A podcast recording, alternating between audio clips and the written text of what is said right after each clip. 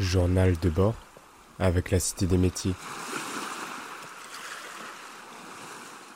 L'alternative pour la pêche, aquaculture et algoculture. Vous l'aurez compris, cet épisode est dédié à l'aquaculture et l'algoculture. Que sont-elles? Quels sont leurs intérêts? Et quelle est la dynamique du secteur? Des questions que nous avons posées à nos deux invités experts.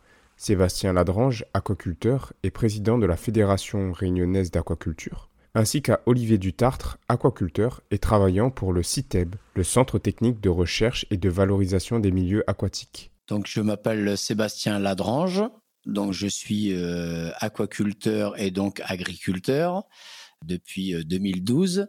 J'ai développé euh, donc déjà au début une ferme qui est située euh, au plus haut de l'île de la Réunion puisqu'on est à Mafat euh, le, à, l'îlette de Marla. J'ai commencé en fait à développer ce qu'on appelle de, l'aquaponie, donc de l'aquaculture multitrophique intégrée, c'est-à-dire de créer un écosystème avec plusieurs maillons qui vont s'interconnecter et empêcher d'avoir des rejets sur l'environnement et, d'optimiser la, la, surface, la consommation d'eau, voilà, hein, et en même temps tout en, en très basse consommation d'énergie.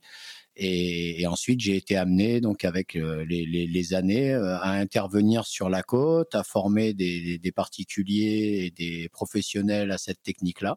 Dernièrement, on a euh, créé en fait une fédération, donc la FRA, la Fédération réunionnaise d'aquaculture, dont je suis le, le, président, euh, pour euh, essayer de remettre un peu tout le monde autour de la table et euh, d'aller un petit peu dans, dans un nouveau, nouvel élan de développement de l'aquaculture à La Réunion.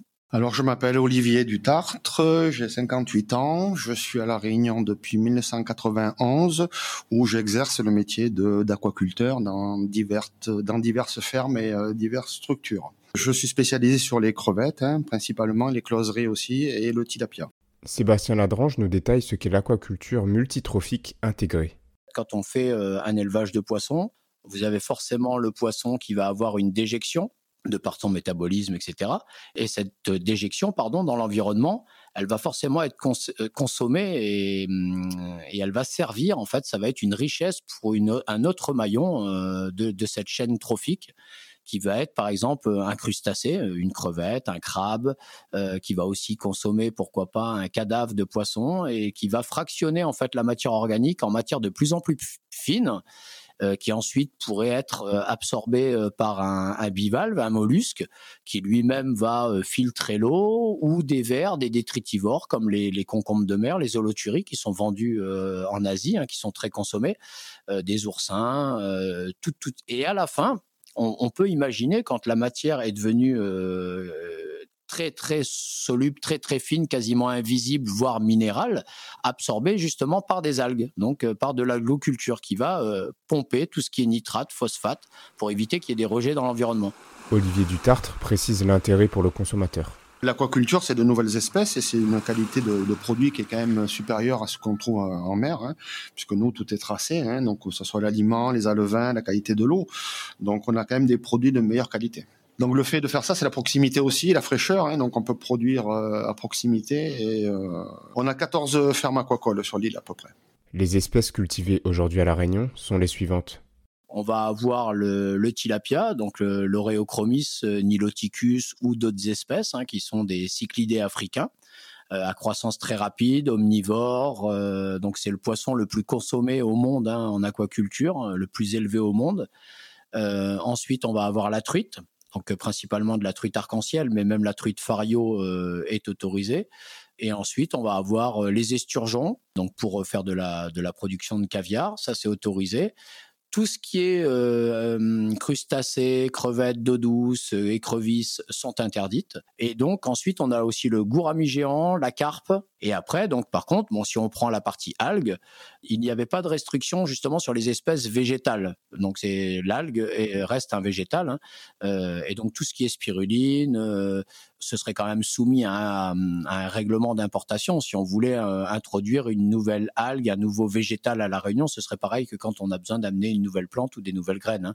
Sébastien Ladrange nous expose les différentes formes d'aquaculture et pourquoi il soutient et développe l'aquaculture multitrophique intégrée. On peut faire de l'aquaculture en circuit fermé, c'est ma spécialité, et on peut faire de l'aquaculture en circuit ouvert. Donc pour vous faire un petit peu un exemple, Si on parlait d'une cage en mer dans la baie de Saint-Paul ou dans la baie ou dans n'importe quelle baie du monde, on serait dans un élevage en milieu ouvert.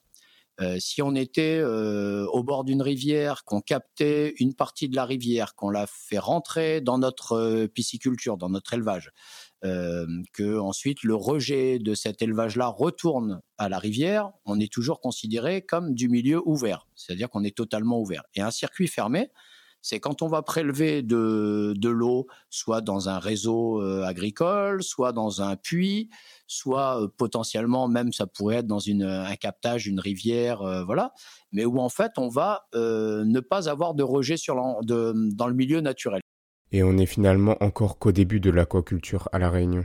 Donc la région Réunion vient de mettre en place euh, le SDAR, qui est le schéma d'aménagement régional du développement de l'aquaculture, puisqu'il y a une volonté d'économie bleue, hein, avec l'Institut bleu qui va se créer bientôt, euh, de relancer l'aquaculture euh, à terre, en circuit fermé principalement, hein, RAS, afin de relancer l'aquaculture à la Réunion.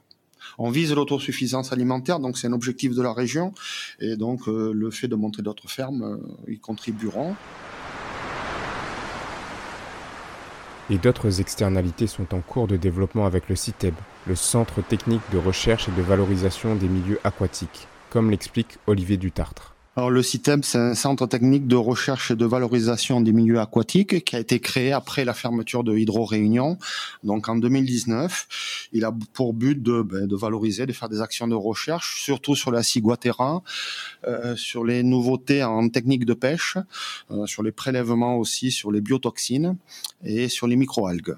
L'activité aquacole est, en, est relancée juste maintenant.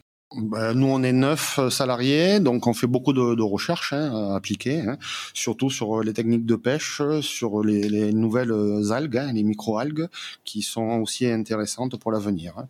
aussi bien au niveau cosmétique que pour après euh, euh, des médicaments ou autre chose.